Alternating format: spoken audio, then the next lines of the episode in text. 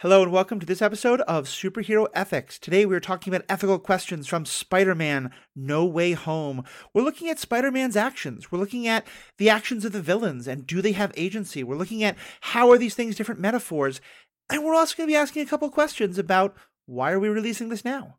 All that more after commercial break. We have no control over.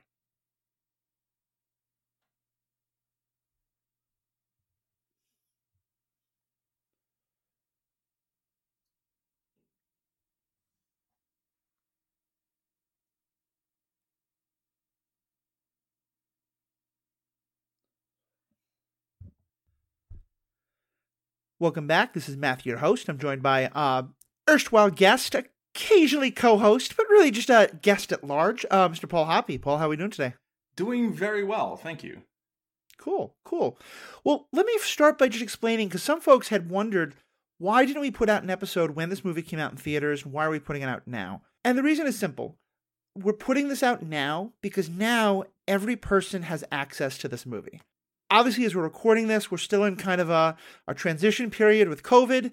Many things are getting better. Many people are still have some very legitimate concerns. And when the movie came out in theaters, that was great.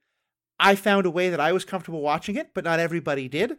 And I'm a big believer that I want everyone to have, access to these movies. Frankly, I think it's outrageous that the, the companies aren't doing the automatic release on both um, online and theaters the way they were doing for a while.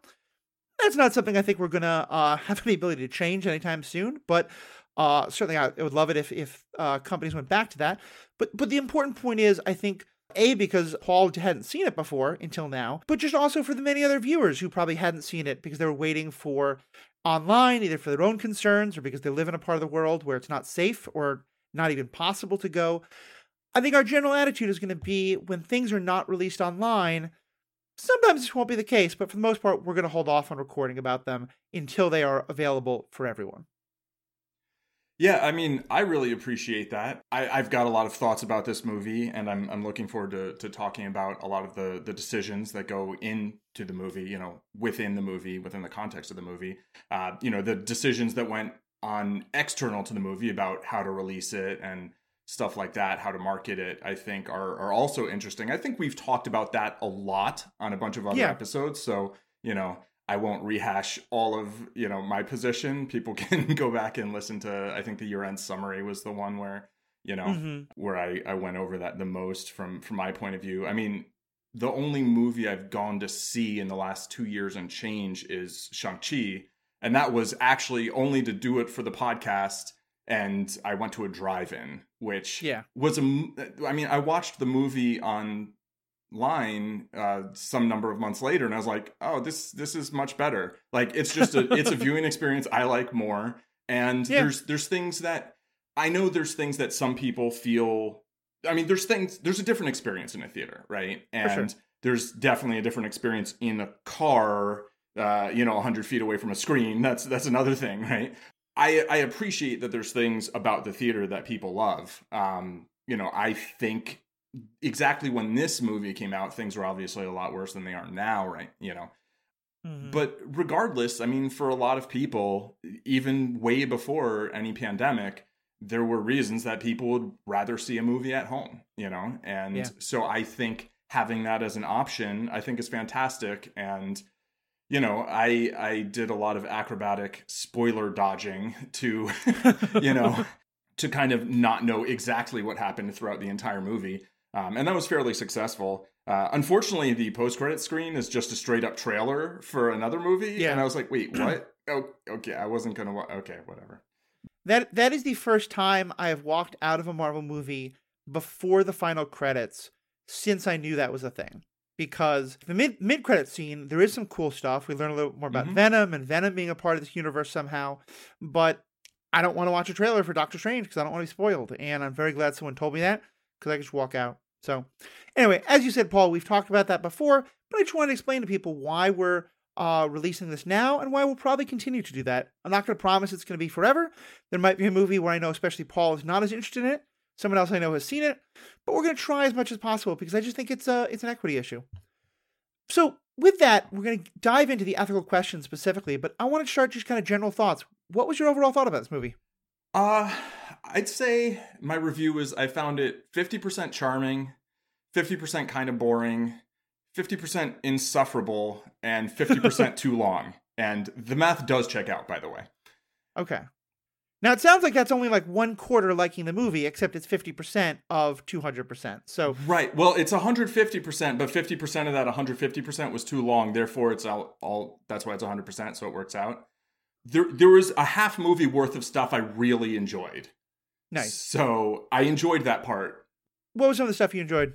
I really liked the three Spider Men you know yeah. or three spider-mans if you want to put it that way. I enjoyed the interplay between them i thought there were a lot of really nice moments. You know i'm not sure how much each of them really matches up with their original portrayal in their earlier movies but some time mm-hmm. has obviously passed for each of those characters um, who are coming from their other movies. Uh, that you know the it's weird to say a movie felt 50% long um, but that the end didn't feel like it dragged to me. Yeah. For some reason, the end did it. It, it was the beginning. The beginning felt like it dragged to me.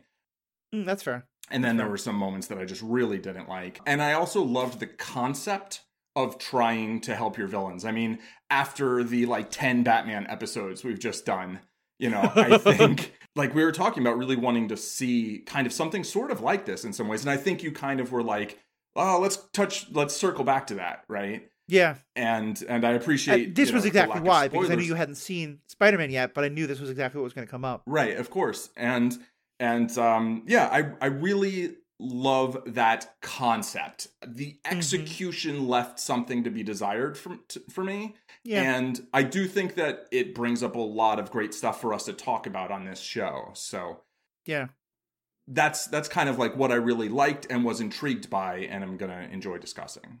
Yeah, it's funny. I had a very different experience in the movie, and I wonder if it's in part because I saw it in a theater. Because in the movie, I had a fantastic time. Mm.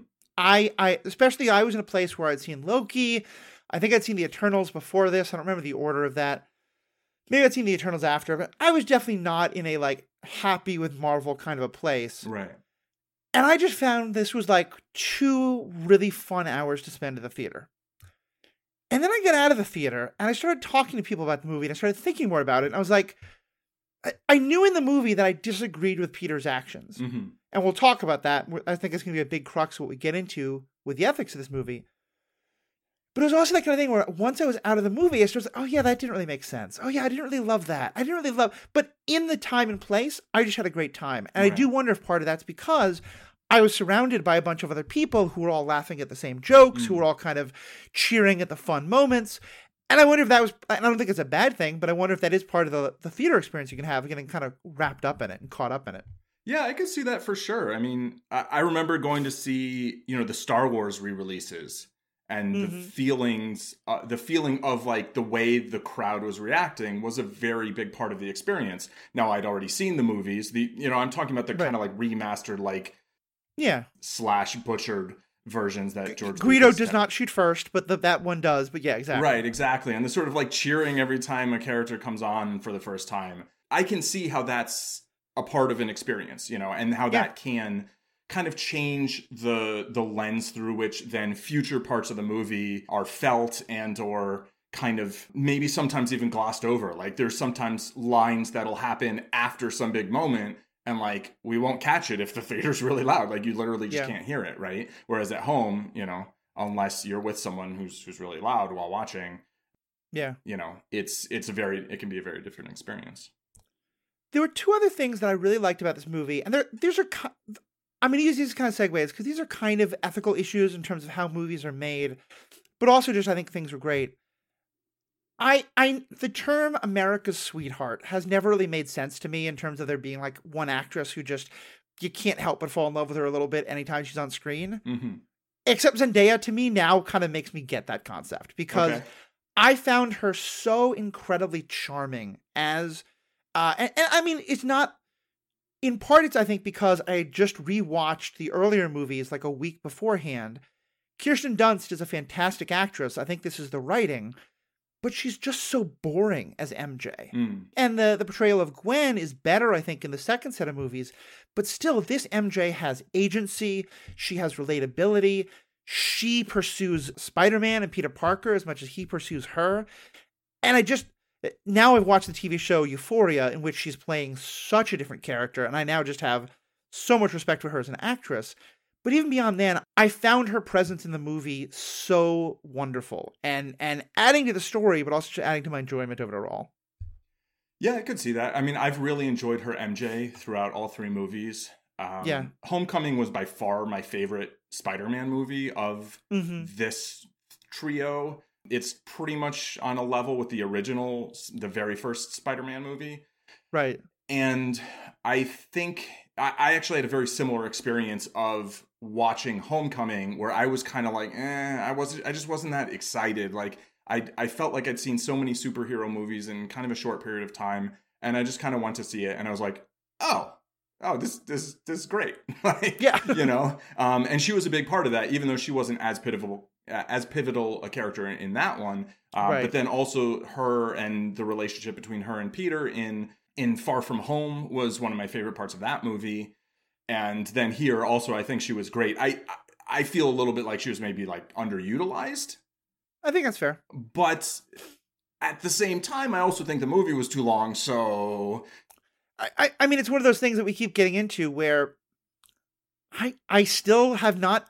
I have yet to see something in the last year or so as a movie where I didn't think that was fun, but I think it might have been better as a six to eight episode series. oh yeah This one, I feel like, yeah, it felt very long in some ways, but also a lot of there are a lot of stories that I wish they'd spent more time with, and and her and Ned, I think, were definitely one. Yeah. You mentioned spending an enjoyable two and a half two hours at the movie, but it was two and a half hours just for Yeah. the just for the record. I mean, not as bad as the the new Batman being three hours, and I mean we're not in Snyder territory or anything. But I agree. I feel like you could have told a longer story in a different format. You know, Right. I feel like for being a movie, it felt like there were just parts that felt to me like sort of superfluous given how Mhm. much other stuff was kind of going on and i don't know it, it just Well, especially because, and this is, I think, one of the things that I, I, I was most excited for you to learn about, and I found out you got spoiled on. But even then, like, it, it thrilled me in the moment, but I was also very disappointed in terms of what it could be. You and I talked a lot while we were watching the Netflix shows that one of the reasons why we loved the Matt Murdock Daredevil character, at least I certainly did, and I think you had some thoughts about this as well, is the idea of addressing legal questions in Mhm. the Marvel universe Mhm. around the Sokovia Accords, around all of that. And I know that in the Daredevil comics, there's a lot of that. You know, Daredevil is the lawyer who argues about uh, Sokovia Accord. I think he is Spider-Man's lawyer right and when spider-man like reveals himself and so that opens up all of these awesome questions about the legality of the sokovia accords and someone like peter and what's the responsibility and what isn't and so when matt appeared on screen i mean first i just went absolutely wild i was like thank god daredevil's in it i managed to avoid the spo- spoiler about it and the him catching the brick was a brilliant moment but then when i realized wait no this is going to short circuit all the interesting legal questions that the second movie set up, we are going to completely ignore mm-hmm. and just have Matt wrap it all up on screen. I was pretty disappointed by that, both because it's underutilizing Matt, but also because Matt should be this entry point to this whole world of ethical questions that we just completely ignored. yeah so just a little a sidebar on the matt murdock appearance i had known that this was probably what happened Mhm. but nobody had verbally confirmed it to me until Right. someone did who hadn't even seen the movie did spoil it by accident Mm-hmm. But then the very next day, I saw a YouTube thumbnail that like showed the whole thing, and I'm like, okay. Oh, well, no. I'm like, please don't feel bad about spoiling it because YouTube did that literally right after, like within 12 Mhm. hours. The fact that I was able to dodge that until like mid March, I think is is pretty amazing Definitely. but and I appreciate you not mentioning it. I do think that it's kind of like a sort of perfunctory fan service cameo where it's Yeah. like, oh yeah, there's Charlie Cox as Matt Murdock, and we know he's Daredevil. Except maybe in this universe he's not yet. Uh, we don't know. But like, and he caught a brick. Oh, okay, and then then Yeah. that's it. It's like it was just it, he was basically there as a means of delivering the exposition that you don't actually have to worry about this from a legal sense. Which to me was like this whole idea of the identity reveal reveal was like the big stinger at the end of Far From Home, which I wasn't Yeah. crazy about. I didn't I didn't love the end of Far From Home, and I have some issues with the movie. I didn't hate it either. Um, but it here then it was just kind of like they're like we're going to spend half an hour or 20 minutes showing how this is like really a problem and a big deal and then make it totally irrelevant and i was like oh, okay like maybe you could have just not even done that 20 minutes or you could have made a movie about that but i feel like this very much wasn't a movie about that whether it's the legal issues or the actual ramifications of his identity being revealed it was the whole movie was about the ramifications of irresponsible use of magic irresponsible use of magic Yeah. I think that's a good way to say it. And I to me it didn't feel like a cameo in part because I mean, it's funny, literally walking out of the theater after seeing Far From Home, I turned to my partner and was like, "You know what this means? Spider-Man's in legal trouble. That's how we get Matt Murdock into the MCU." right So it felt like in some ways yeah, it didn't feel like a surprise because that that's what happens in the comics. It's so perfect. hmm And I think for me, one thing you and I talked about a while ago, maybe I was more on the side, is that I was I was kind of okay with cameos in terms of if here's the person who should show up for this 30 seconds, right don't give us some random person, just give us that person. Yeah. You know? And and so to that degree I liked it. I would have liked more of it, but I, I understood why it wasn't gonna happen. But yeah, it, it just sucked to me that like we then didn't get everything else, you know, Right. all the other questions about the legality of it. So the one other kind of little thing I wanted to, to throw in, and eh, this isn't as much an ethics issue as just sort of like Hollywood uh, politics stuff. Not even politics, but just kind of dealing with the past. I have always thought that the Andrew Garfield movies were, well, let me back up a second. I didn't watch the Andrew Garfield movies for a long time Mm. because I thought the original Tobey Maguire movies were great. I hated the idea of remaking them like five years later. Innocent me who thought that would be a one time thing. Yeah, that's just how everything Right? is now. But yeah, I mean, now it's like not even a big deal. And then I just heard all this bad stuff about them and all these people who didn't like them, and so Mhm. I never watched them. And so I finally got around to watching them to get ready for this movie. And I absolutely loved them. Hmm. And I thought Garfield was fantastic. And then I saw Garfield in Tick Tick Boom, which I thought he was very, very good in as well. And so having him come back into this, like Tobey Maguire was fun too. The youth pastor joke was a fun joke. But having Garfield come back and be able to be heroic and be beloved by the audience again, and and then especially him getting, you know, the the, the totally traumatic moment of him trying to save Gwen and it not working. And then we never get the movie that's the payoff to that of him mm. dealing with that trauma.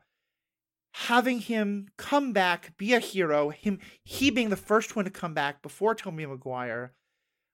My audience, just everyone cheered so loud when he pulled off that mask and you saw who Mhm. it was.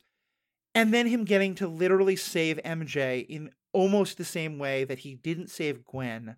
Right after Peter one didn't. Right. Peter one tried. Green Goblin knocked him out of the way so he couldn't. And you see MJ's moment where she knows that. And she's like, I'm about to die. And then he saves her. And she's like choked up, but he's choked up. And she, Yeah. like, she's literally just had this I'm about to die experience. And she's like, Are you okay? yeah, yeah, yeah. I, it just, I, I saw it in the theater the first time I saw it. And it just, it, it meant so much to me to give Garfield that moment again. Yeah, I, I, I did think that was a really powerful moment. Um, I, I thought he was very good in this movie.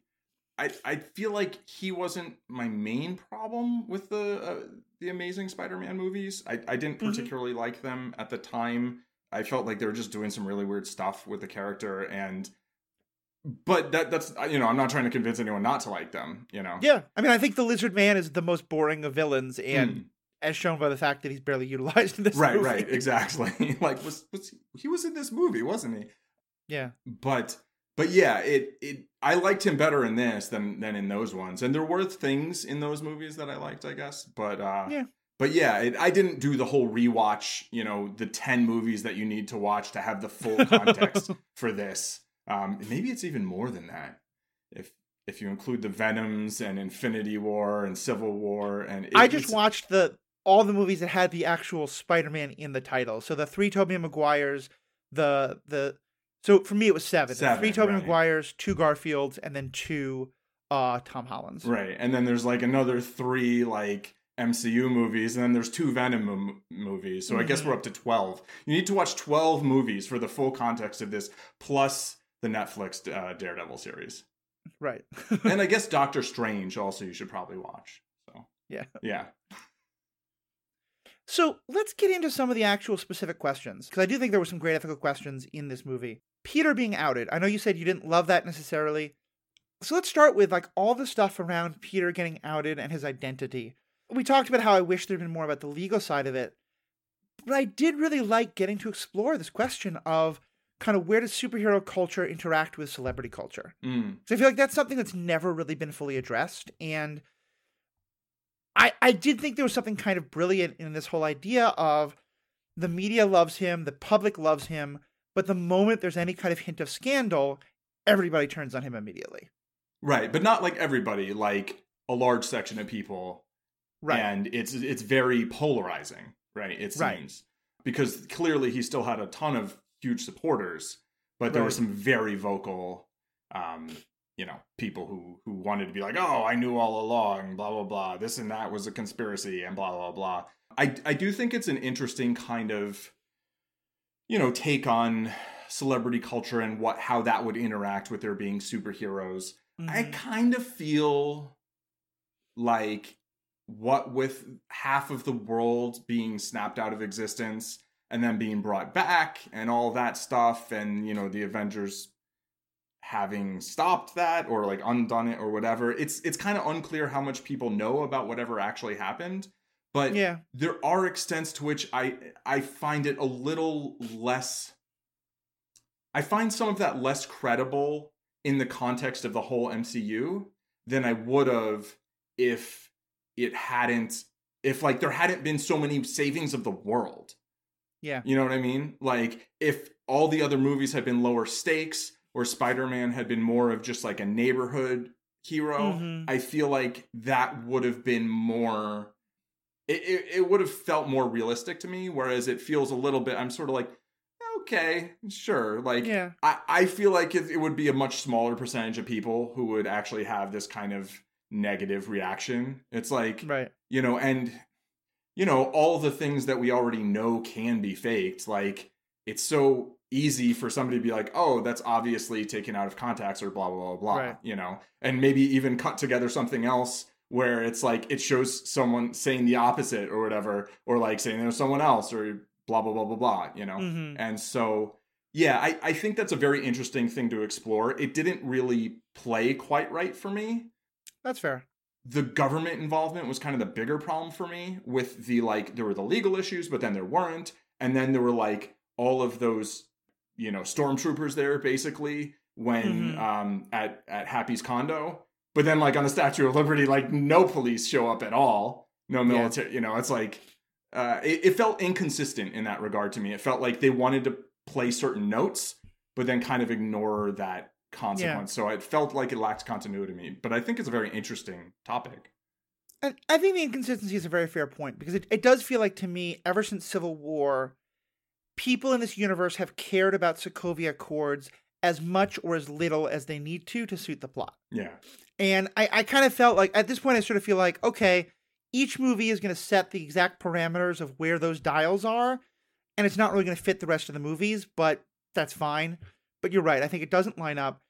And, and just to be clear, I think when I when I talked about everyone turning against him, what I was more talking about is I feel like it, it, it is an interesting picture of the anatomy of a scandal like that. In that Mm. in that first moment, the the crowd watching, everyone seems to turn against him, and they even turn Right. against MJ at first. You know, like Yeah. oh, you're his girlfriend, etc.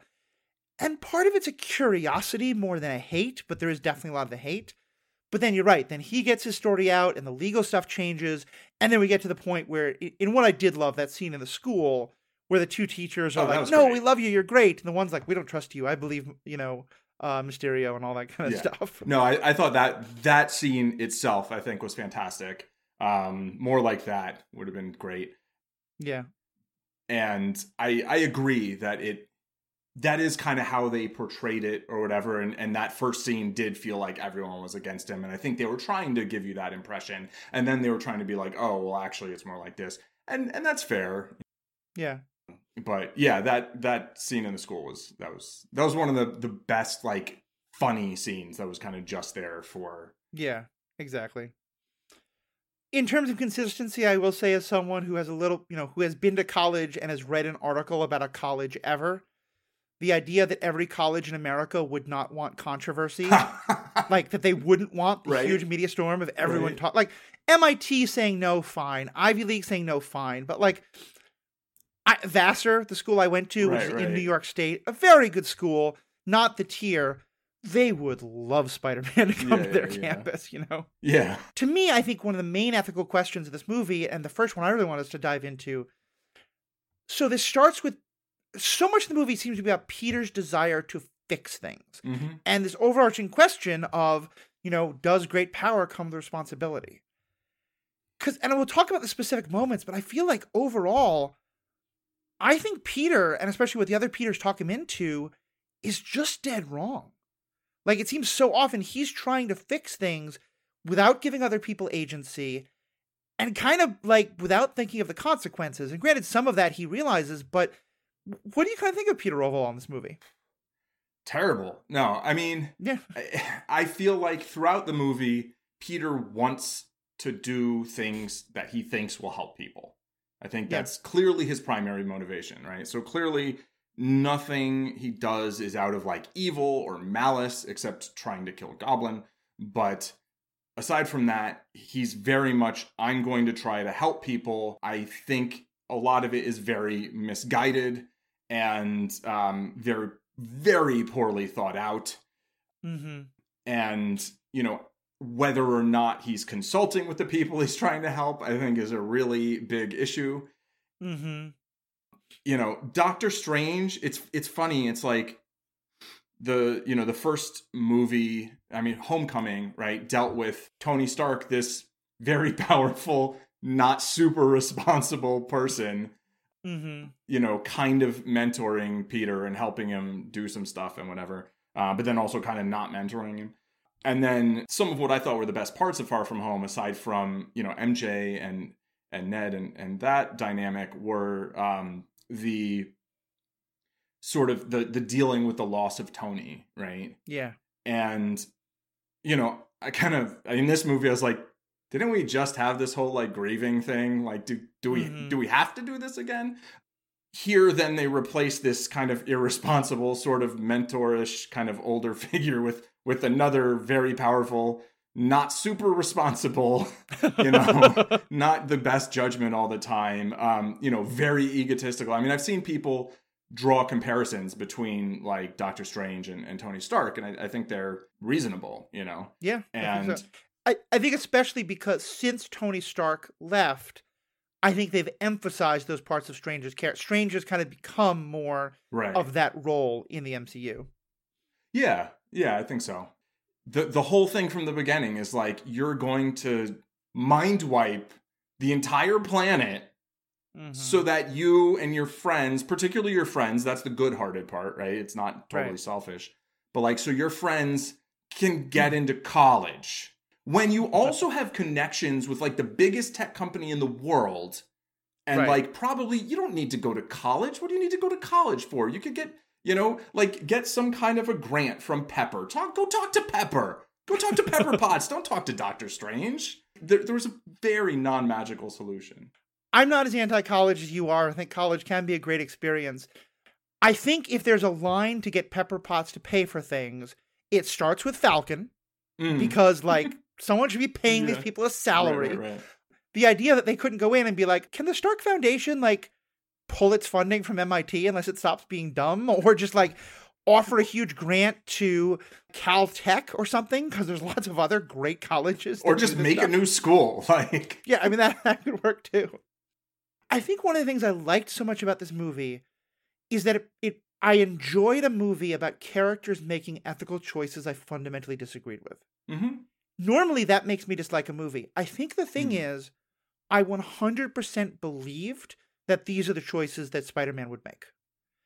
Especially because I think the thing with college is and this is why I kind of hate the great power comes great responsibility. I think Peter Parker is is showing the danger of that. Is showing the the the kind of white knight sin well white knight often has a lot of sexist connotations i don't mean it in that way but like you know i'm a recovering codependent i know Mhm. what it's like to define your identity in terms of your ability to help people Right. and it can be very destructive and it can lead you to helping people who don't want to be helped or helping people without them consent you know without their agency or without their consent and also it can lead to a feeling of taking responsibility for everything in the world and thus feeling guilty for everything and i feel like from from peter's perspective it's not that he thinks that them getting into college has to happen.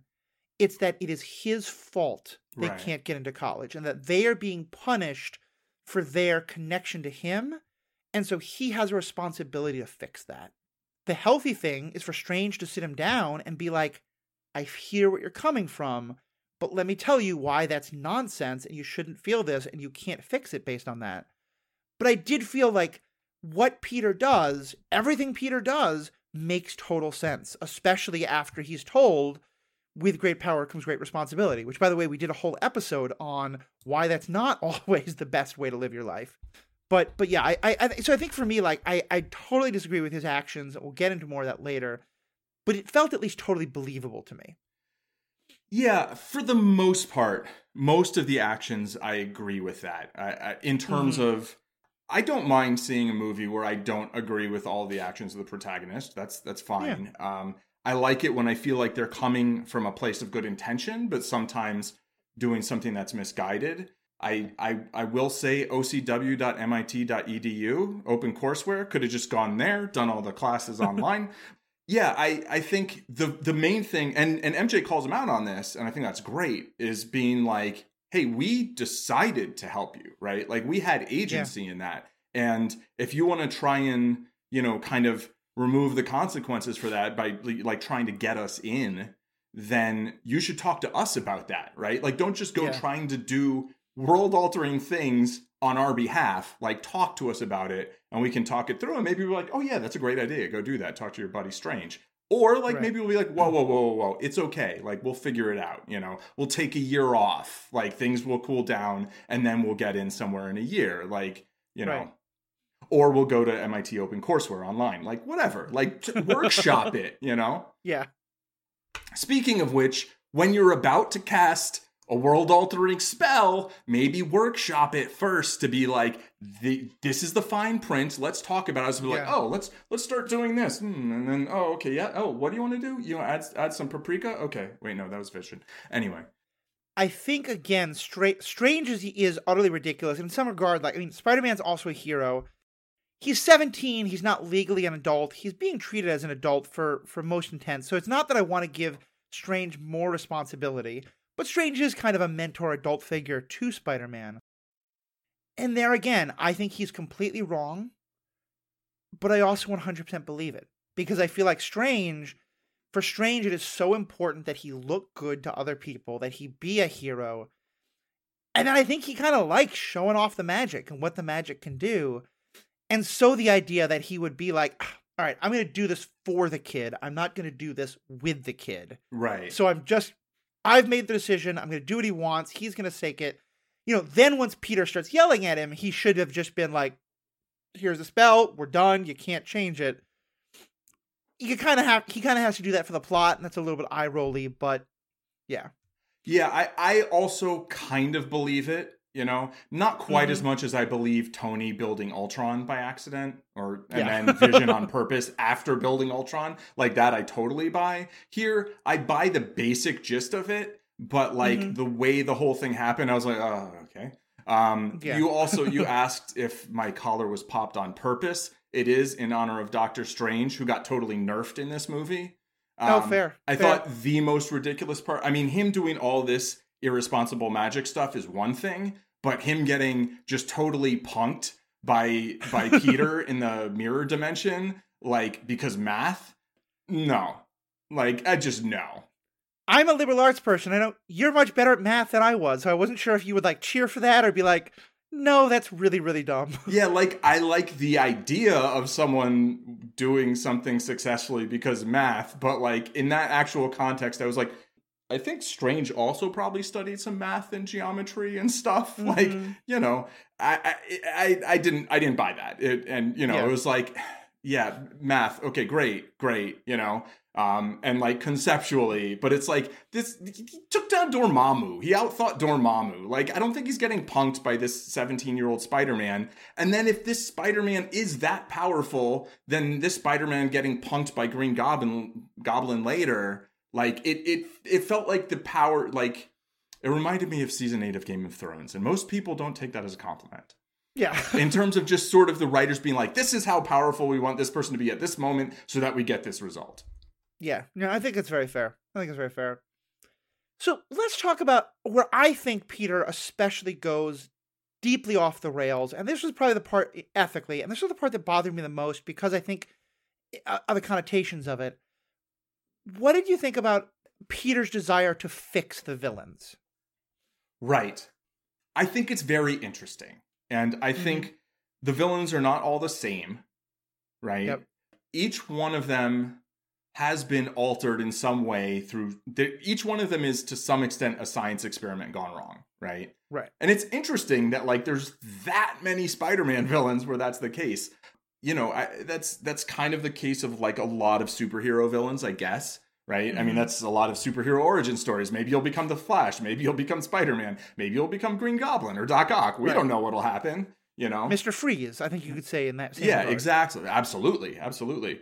Um, so I, I think it's interesting that, but like some of them, it seems like their mind was changed a lot by it, and some of them they weren't. And so yeah. I do think the idea of fixing them like if you regard what's sort of like going on with them as being like an analog for like mental illness or disability or mm-hmm. queerness or anything that like someone might consider undesirable but someone else might say hey that's just part of who i am then yeah. i think this idea of fixing someone i think is very deeply disturbed and and out of line and is not something we should do at the same time, these are people who were one way, and then something happened to them, and then they're another way that's maybe not the way they wanted to be when they were that first way. Right. So I think it's complicated. You know, I don't think it's as similar as simple as this is necessarily a direct analog for something else that like we really shouldn't be going around trying to change people or cure people of. Right. I, I think that's so important, and I, I want to get into the individuals uh, because I think it's different for each one. It's interesting to talk about them.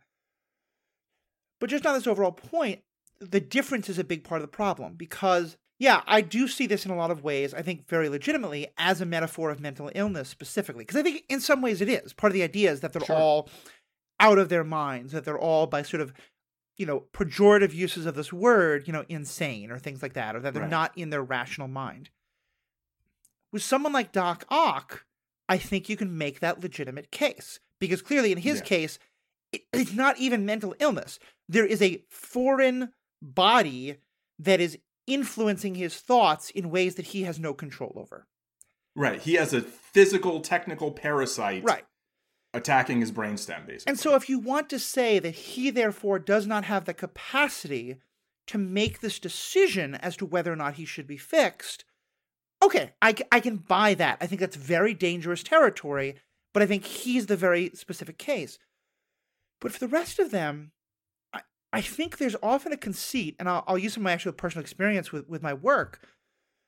There's a conceit that there is one definition of mental health, and that mm. any that every person, if they were healthy, would want to be healthy. And right. so it becomes this catch 22, quite literally, of you not consenting to be fixed is proof of the fact that you are mentally unwell and cannot consent to it. And I think that's really problematic and in our own world gets into really dangerous places. Uh, one of my first jobs, I worked for a law firm that represented uh, mentally ill folk. And one of our biggest like uh, cases was on behalf of a whole group of people, people who are living with severe mental illness, most often schizophrenia, that caused them to lead lives that the people around them thought were unlivable. because they were Mm. living on the streets or in very low income situations, because they were often living surrounded by, you know, in very messy situations or dirty situations. They couldn't, you know, hold relationships the way other people would define them or hold down work as other people would define them. And and so there was an idea of no person in their right mind would willingly choose this. But our client group was those people because at that point in time, I don't know what is happening today, and I want to be very clear, I am in no means I think mental health medication can be absolutely life-saving. It certainly has in my case. I'm in no means denigrating it across the board. At that time in the early 2000s, for this very specific medical situation, often the medication would put people into what they kind of described as a zombie state. You know, that they just felt numb and they couldn't often they their artistic creations or anything like that, they couldn't be creative. They hated the life that it made them live. And so they wanted the freedom to to have the agency to choose this life that other people would find untenable and that they would accept the consequences of those of that life. Now, with criminal behavior or behavior that is like deeply part of the point there is that they're not hurting anybody except perhaps themselves. So of course they should have that Right. With these folks, it becomes a very different situation where it's uh, okay, they're doing antisocial behavior, they're hurting other people. And I think this is one of the fundamental parts of the criminal justice system debates. You know, you've got all these movies about like, could you fix someone? Can you lobotomize someone so that they are not wanting to perform criminal activities anymore? I feel like this movie kind of shows how dangerous that is, you know, because yeah, like I would like it if, you know, someone chose not to do things that are harmful to others. And if they continue to choose that, there should be consequences. And then maybe you should offer them the option of like, hey, how about if we could help you not want to feel these things? But the way Peter takes away their agency and treats them as though they're all the same, it, it to me is just fundamentally wrong. And it, it's a it's wrong in this world, but also in terms of the metaphor it's building for mental illness. I really did not like it. Yeah, I I hear all that. I mean, there's there's a lot there. Yeah. Right? the the thing that does make this tricky is that I actually don't remember if all these characters are actually like homicidal if they're going around killing everybody Mhm. people a bunch. Obviously, Green Goblin is Right. right. Um, and also like Norman Osborn is in there, so I think that's also a, a tricky case. Yeah. You know, I mean, I think if we look at them case by case, I think you covered Doc Ock. I, I agree there. You know, I, I do think it's a it's a difficult place, right? It's like what do you do when Right. someone's doing a bunch of destructive things, when someone's engaging in a lot of destructive behavior and like can you control them? Can you let someone still be who they are without doing some of the things they want to do that Right. will, you know, make someone else not who they are because they're dead? I mean, this is the killing joke know, but- debate of Right. it, it, it's wrong to kill Joker, but if there's literally no way to keep Joker from harming people, does it then become legitimate to kill Joker? And to me, the answer to all that is build better security at Arkham. Like you should be able to Right. stop him, but but yeah, it's it's the same question of where does our desire to help people run up into the fact that these people are hurting others? And that's certainly another question I think we'll get into for sure. Yeah, yeah, for sure. You know, if we look at Osborn, like Norman Osborn says he wants to be cured, basically, Mhm. right? And then pretends to help, or maybe is helping, but then Green Goblin's in there somewhere. So that's tricky. Yeah. And and that is because uh what happened in the first Spider-Man movie? Did he deliberately dose himself or did yeah, he get and, and here's the thing that I think the movie kind of gets wrong. In the first, it at this point, he is present. It's almost kind of like a Jekyll and Hyde thing. Of Yeah. you know, Green Goblin is all of his worst instincts, but Norman Osborn, as presented in this movie, is all of his good instincts. But the original, it's not that the original Norman Osborn was this great, loving, happy guy. no? The original Norman Osborn was a businessman who killed the people who worked for him who screwed up and then decided to become the Green Goblin himself. So, like, right. it, it, the and Hyde thing, like, there's a line that Otto says at one point where he's talking to Norman about how he's going to be healed, and he says, You're about to become whole again. No more darker half. But your darker half is part of you, so if you take it away, you are not whole. You're about to become half again. Wait. I, I'm not a Yeah. therapist. I want to be very clear here. The conditions that he is exhibiting are what is now understood as dissociative identity disorder, which used to be referred to as multiple personality disorder. Right. And I think you can say in in his case it's in part because of like the Green Goblin chemicals, so it's not quite the same. But my understanding is that a lot of times the part of the thing there is that due to trauma, different parts of you have separated. But it's all mm. like the part of the goal is not the destruction of the other identities, it's the reintegration of all the identities. Right. And right. so yeah. Anyway, I, I kind of cut you off, but I just want to go on that because that bothered me so much. Yeah, no, I I think that that that line really does stick out, and I was like, wasn't this a dude who was like like I feel like he was doing some bad stuff before he was Green Goblin. Mm-hmm. I mean, you know, he was a military contractor in the first place, yeah. like developing, you know, like horrible weapons. Like he was a pretty awful father. Right, he was definitely a bad dad. He he wasn't um Octavius, right? Yeah. Who was I think trying to do some good things and then it just went all wrong and then he got basically mm-hmm you know controlled by the, the by the tentacles as much as anything. I think the lizard is very clearly in the opposite camp of like just doesn't want to, that's who he wanted to be yeah right? no he had full agency the entire time.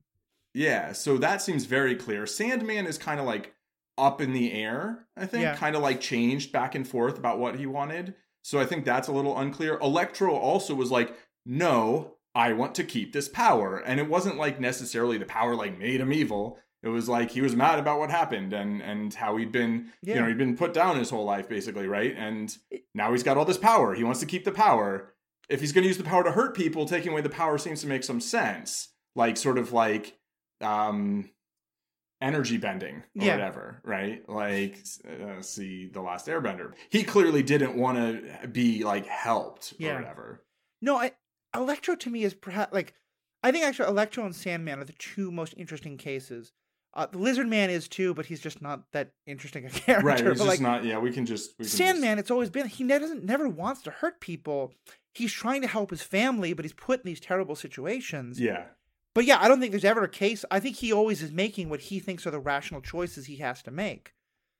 Electro, if you're gonna fix him, you've got to fix racism.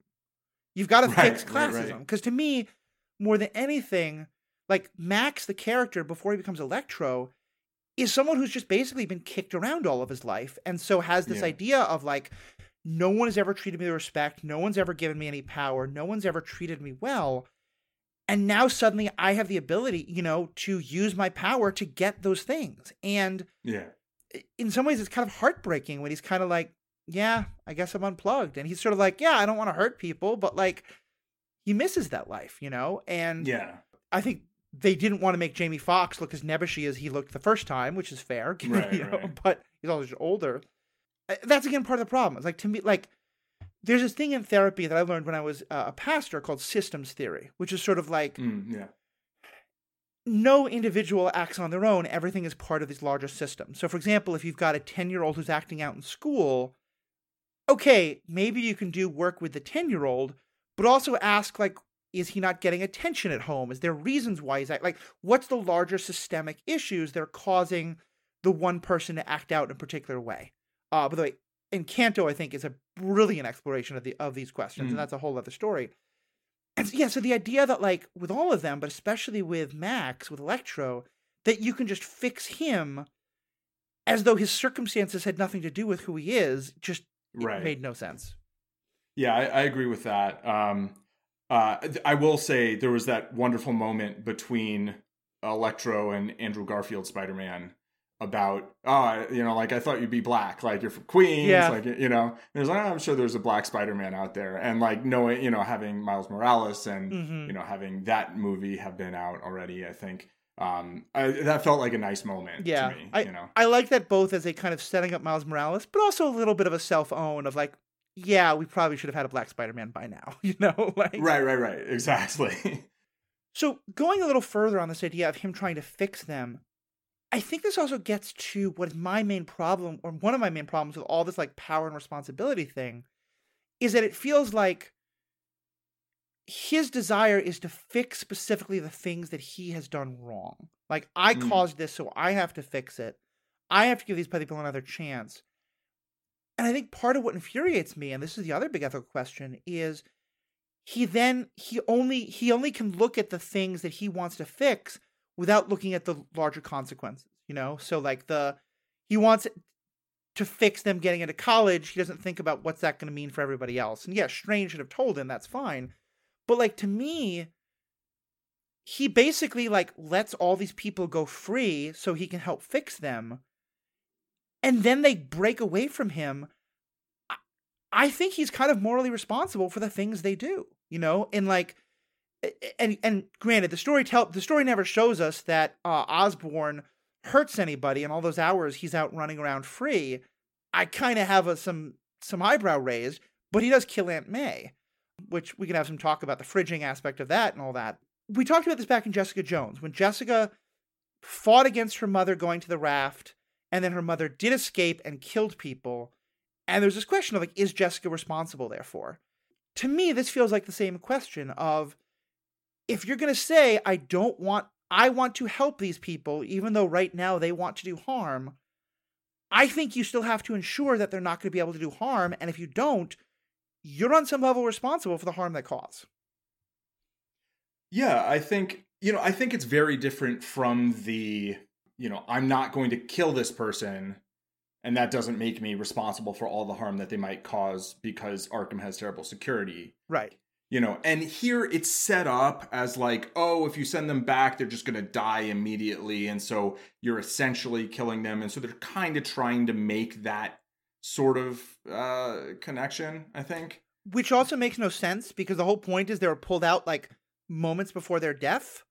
And so like as doc ock is falling over that cliff into the water him shouting out wait no peter i don't mean it. I want to be good I think he's still gonna die. Like I don't think fixing him is gonna matter. Right, right, right. Exactly, exactly. It's like they're gonna go back, and now they don't even have any powers to protect them. So like they're just they're they're still gonna just get killed, right? Yeah. Like I don't know. I that that whole thing, but like just leaving that behind, just leaving that aside, and you know, I mean, I think to some extent Aunt May bears some of the responsibility in that she was like, "Oh, but we help people, Peter. We have to, you know, we can't just you can't just send him back whatever, blah blah blah blah. Right. You know, and then the the fact that she's the one who then gets killed as a result of it, and we don't see any other collateral damage really. Even though if you have a fight like that in a in a condo, you know, building, like some people might get hurt. You know, but it, yeah, I mean, I do think letting letting letting Osborn run loose in the lab and like I don't know, I didn't buy that. I was like I was like of course he's going to be still there's no like he's not Green Goblin anymore, right? Yeah. Like, oh, he's got these two halves of him. But like, why would the evil half like make it look like not pretend not to be in control, right? Mm-hmm. If he was in control. Like, so that whole thing just like that had me huge, just like uh, rolling my eyes and just like cringing and like, ah, oh, they're gonna kill someone because of this. And then they did, and I was mm-hmm. like, um, and and yeah, just to like very briefly touch on the fridging, like I guess there were technically four female characters. One of them got fridged. One of them um, was damseled.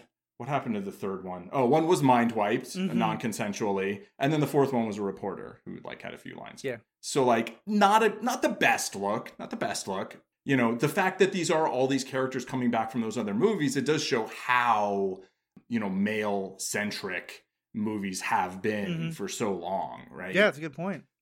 I guess they could have brought back the MJs and the you know and the like Gwen Stacy's or whatever like if if they wanted to not have it be so but you know they wanted these characters. They took one from each of the previous five movies right? Right. Like one one villain from each and then I like I don't know if P- I think Peter felt responsible for that and then that line being delivered then like it, it's weird because I felt like that whole thing was very dragged out maybe because it felt like it was happening in bullet time because I felt like I knew what was going to happen constantly before it was happening. Mm-hmm. and they they were doing the fake out oh no she's okay right? And then like later they're like the fake out no he got stabbed. No he's okay. That was like very that was kind of like the unsufferable category for me. Yeah i i knew the minute that stuff fell on her she was dead. Like i don't think oh right yeah, any yeah. doubt about that. I hated the fake out there.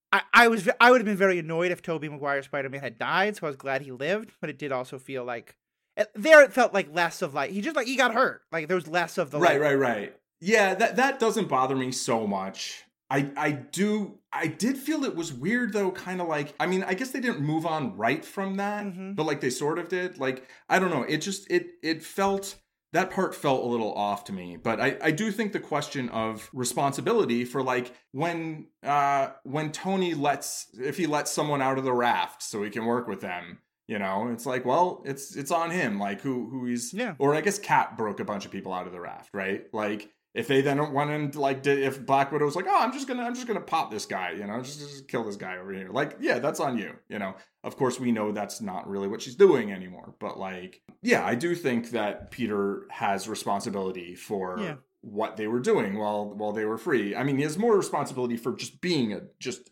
an idiot and like just being like, oh yeah, yeah, Osborn, you could just yeah, you just uh you get that done. I'll just turn around and not watch you, and it's like Yeah. really, but yeah, Yeah, I definitely hear all that. I- I think it's that, and again, I believe it for the character. I believe that he is this just incredibly myopic, like, he can only see things through the lens of his own responsibility. And that's why one thing I loved is that we never got the Spider Man origin story. We were like, we don't need it. And so to sort of give us the origin story at this point, it's like, come on. it felt like Martha's pearls one more time in slow motion. Yeah, exactly. Like, it just felt. It, it felt unnecessary. It felt. It felt strained. I just didn't love it. everything after that I really did love though. Yeah. Like mostly, mostly. The parts that I liked most about the movie, honestly, I like could have stopped watching it there. You know, That's fair. if I weren't podcasting on it two days later. and that would have been a shame because the best parts were after. Yeah. I think I did pause it and get up and go to the bathroom or whatever and come back. And when when I first started the movie, l- literally I pressed the play button and I got just like a stab of pain in my head. and I was like, I haven't had a bad headache in like two weeks. I just pressed pause and then took a beat and I was fine. Mhm. And then we watched the movie. But like if I was in the theater and I got a stab of pain in my head right when it started and like wasn't able to be like, oh, I'm gonna do Tai Chi for a minute, you know? Like I'm gonna go meditate. I'm gonna bring my blood pressure down. Like maybe the entire movie would have been a miserable experience. So watching it at home, being able to pause it when I was frustrated with it, and then come back to it and be like, okay, let's see what happens. You know, I, I was I was like apprehensive going into the movie, um, but I tried to kind of just give it a, a you know just go in with an open mind be like look i know all these things are probably going to happen but i don't know exactly what's going to happen Right. let's just let's just see a movie and um you know I, I think i've mentioned most of the parts i really didn't like already um but there were a bunch of really good moments Yeah. and you know i'm glad that I, think it leads to a really good conversation of of things to you know to touch on Yeah, for sure. It's funny. Normally, I, what I was saying before, I'm fine if I disagree with a character, but generally I have a problem if I disagree with a writer. You know, where like at Mm, least yeah yeah I want the writer to see the problem with the character that I see, and like that's the fundamental reason I don't like Punisher. Is I feel like the writers don't understand that he's not a hero.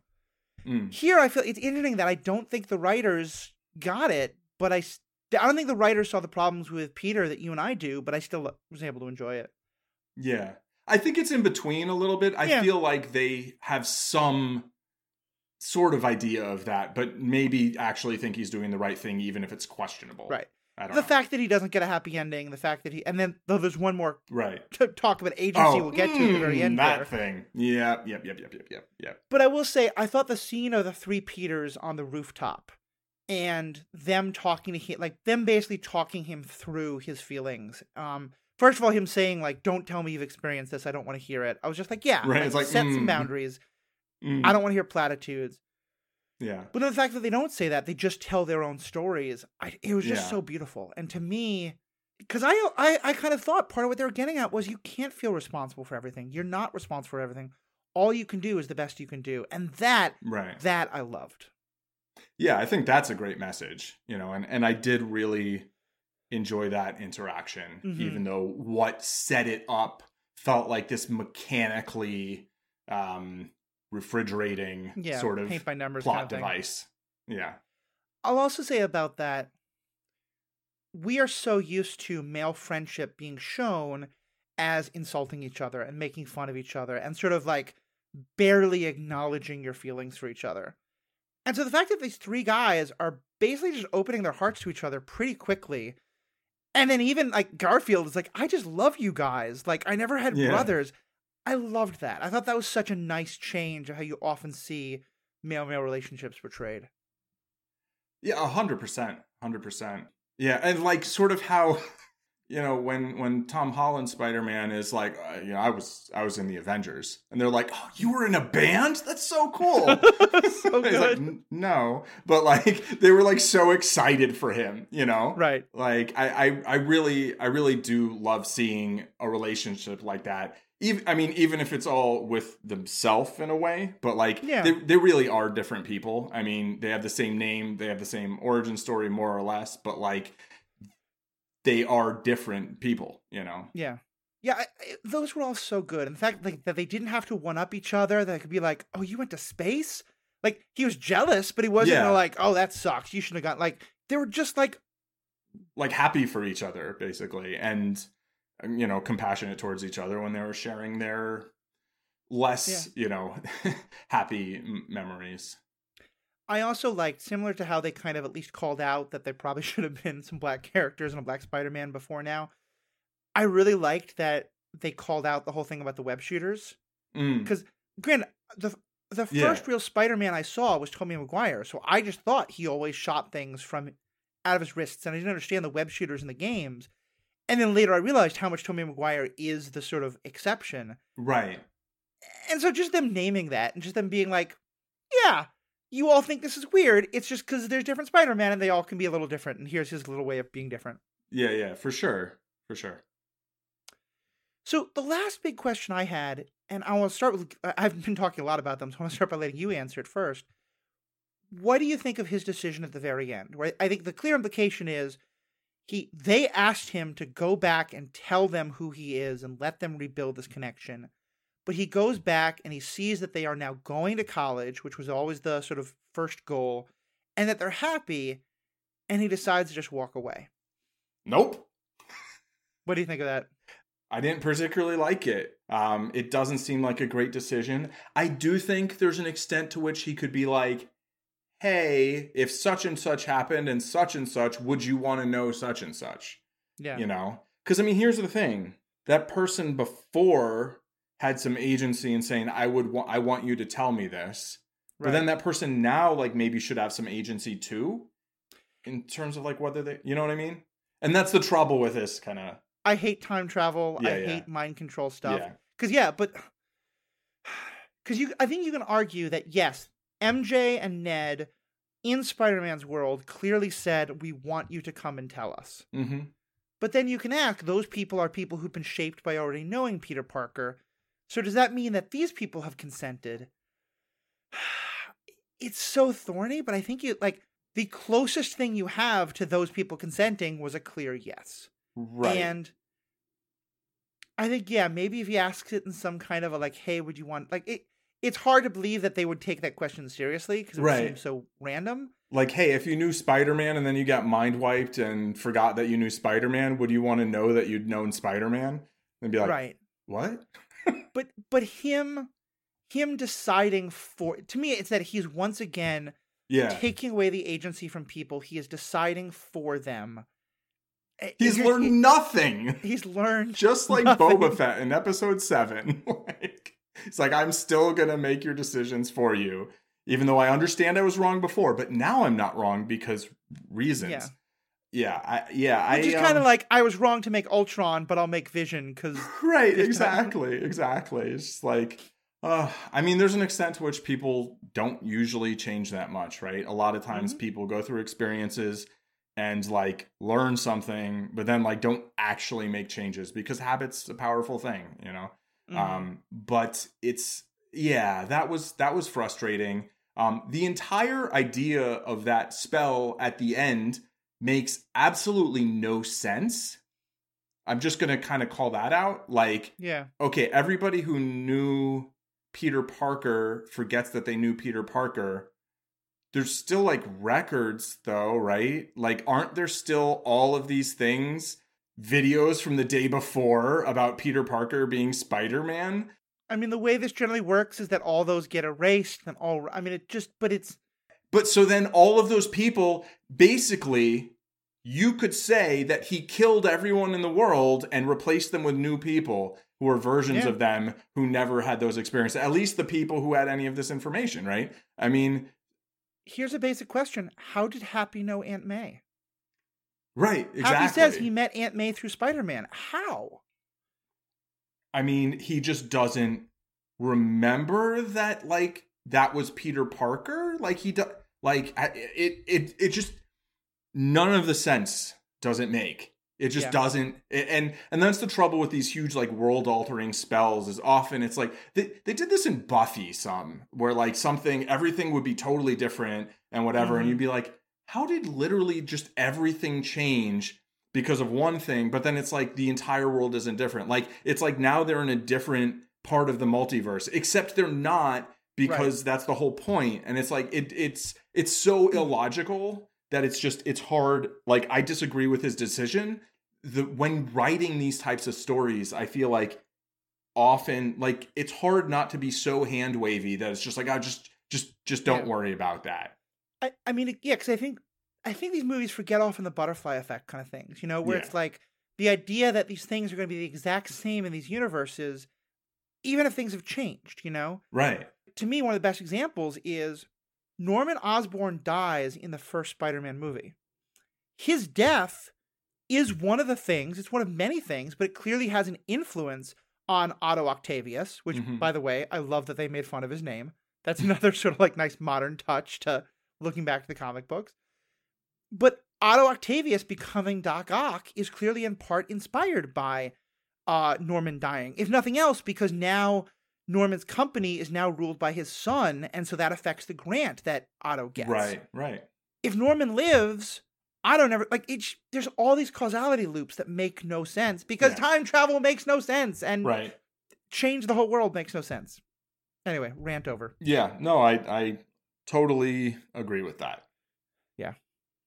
Also, here's the last bit that makes no sense. Go for If it. you're going to do a spell where everyone forgets who Peter Parker is, there's one more guy who's got to forget who Peter Parker is. And that's Peter Parker. And that would have like at least felt like a holistic solution that still didn't make any sense. But like, I don't know, maybe he could just wake up somewhere and be like, Right. who am I? Oh, you know? Yeah. like i don't know but it's just that that felt like wait he still gets to know who he is and what if the other peter parkers also forgot and now he's you know which isn't to say that was necessarily a bad decision because like i guess maybe the world was going to get destroyed so i guess maybe you do things to try and literally save the world i don't know but like yeah then you go and tell people who you were because like Yeah. they said Exactly. they wanted especially if they specifically asked you to do that. exactly exactly All right, I think that's about all I had for the movie. Any other kind of last little things you wanted to mention?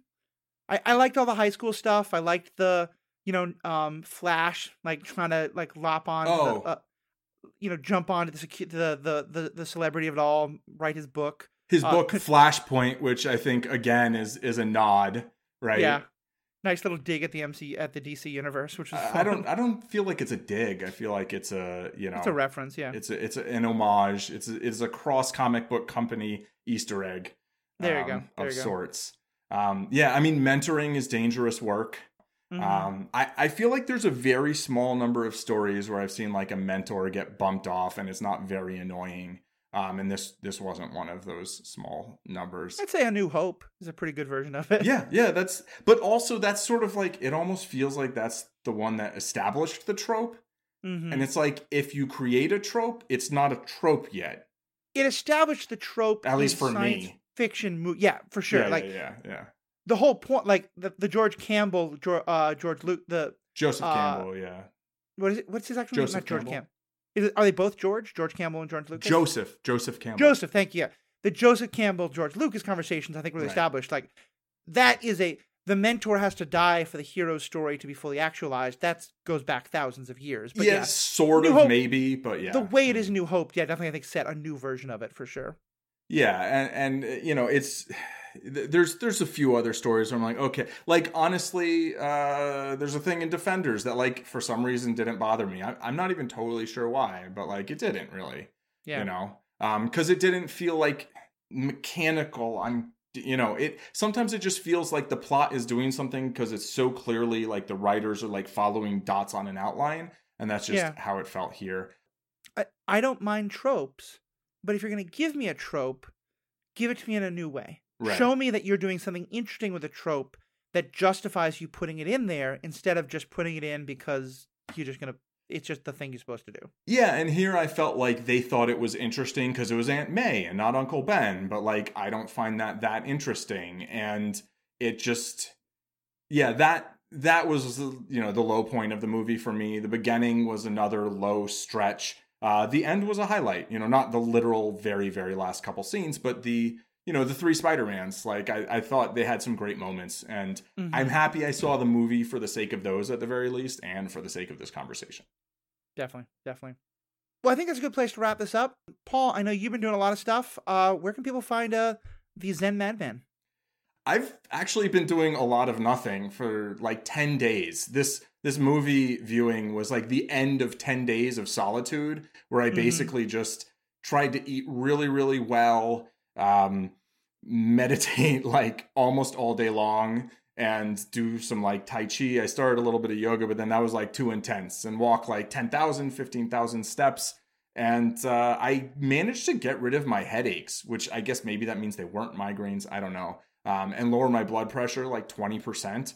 Hopefully, I can remain not super stressed. But uh, I highly recommend taking some time for yourself when possible and, you know, enjoying life even when it doesn't mean like you know doing big exciting things. I think uh yeah. I don't know. That feels like it sort of goes along with with this movie somehow. Mm-hmm. yeah. No I, I, think that's fair. I think it's fair i'm i'm, I'm zen madman on at all the places so you know mm-hmm. you can find me there. And i'll start making some stuff again soon. I'm currently suffering from quite a lot of back pain so i'm going to be uh doing very very little myself over the next couple days so i definitely Excellent. honor what you're talking about. So, Paul, as always, thank you so much. I'm glad I waited because I think you had so much to add to this conversation that I really appreciate it.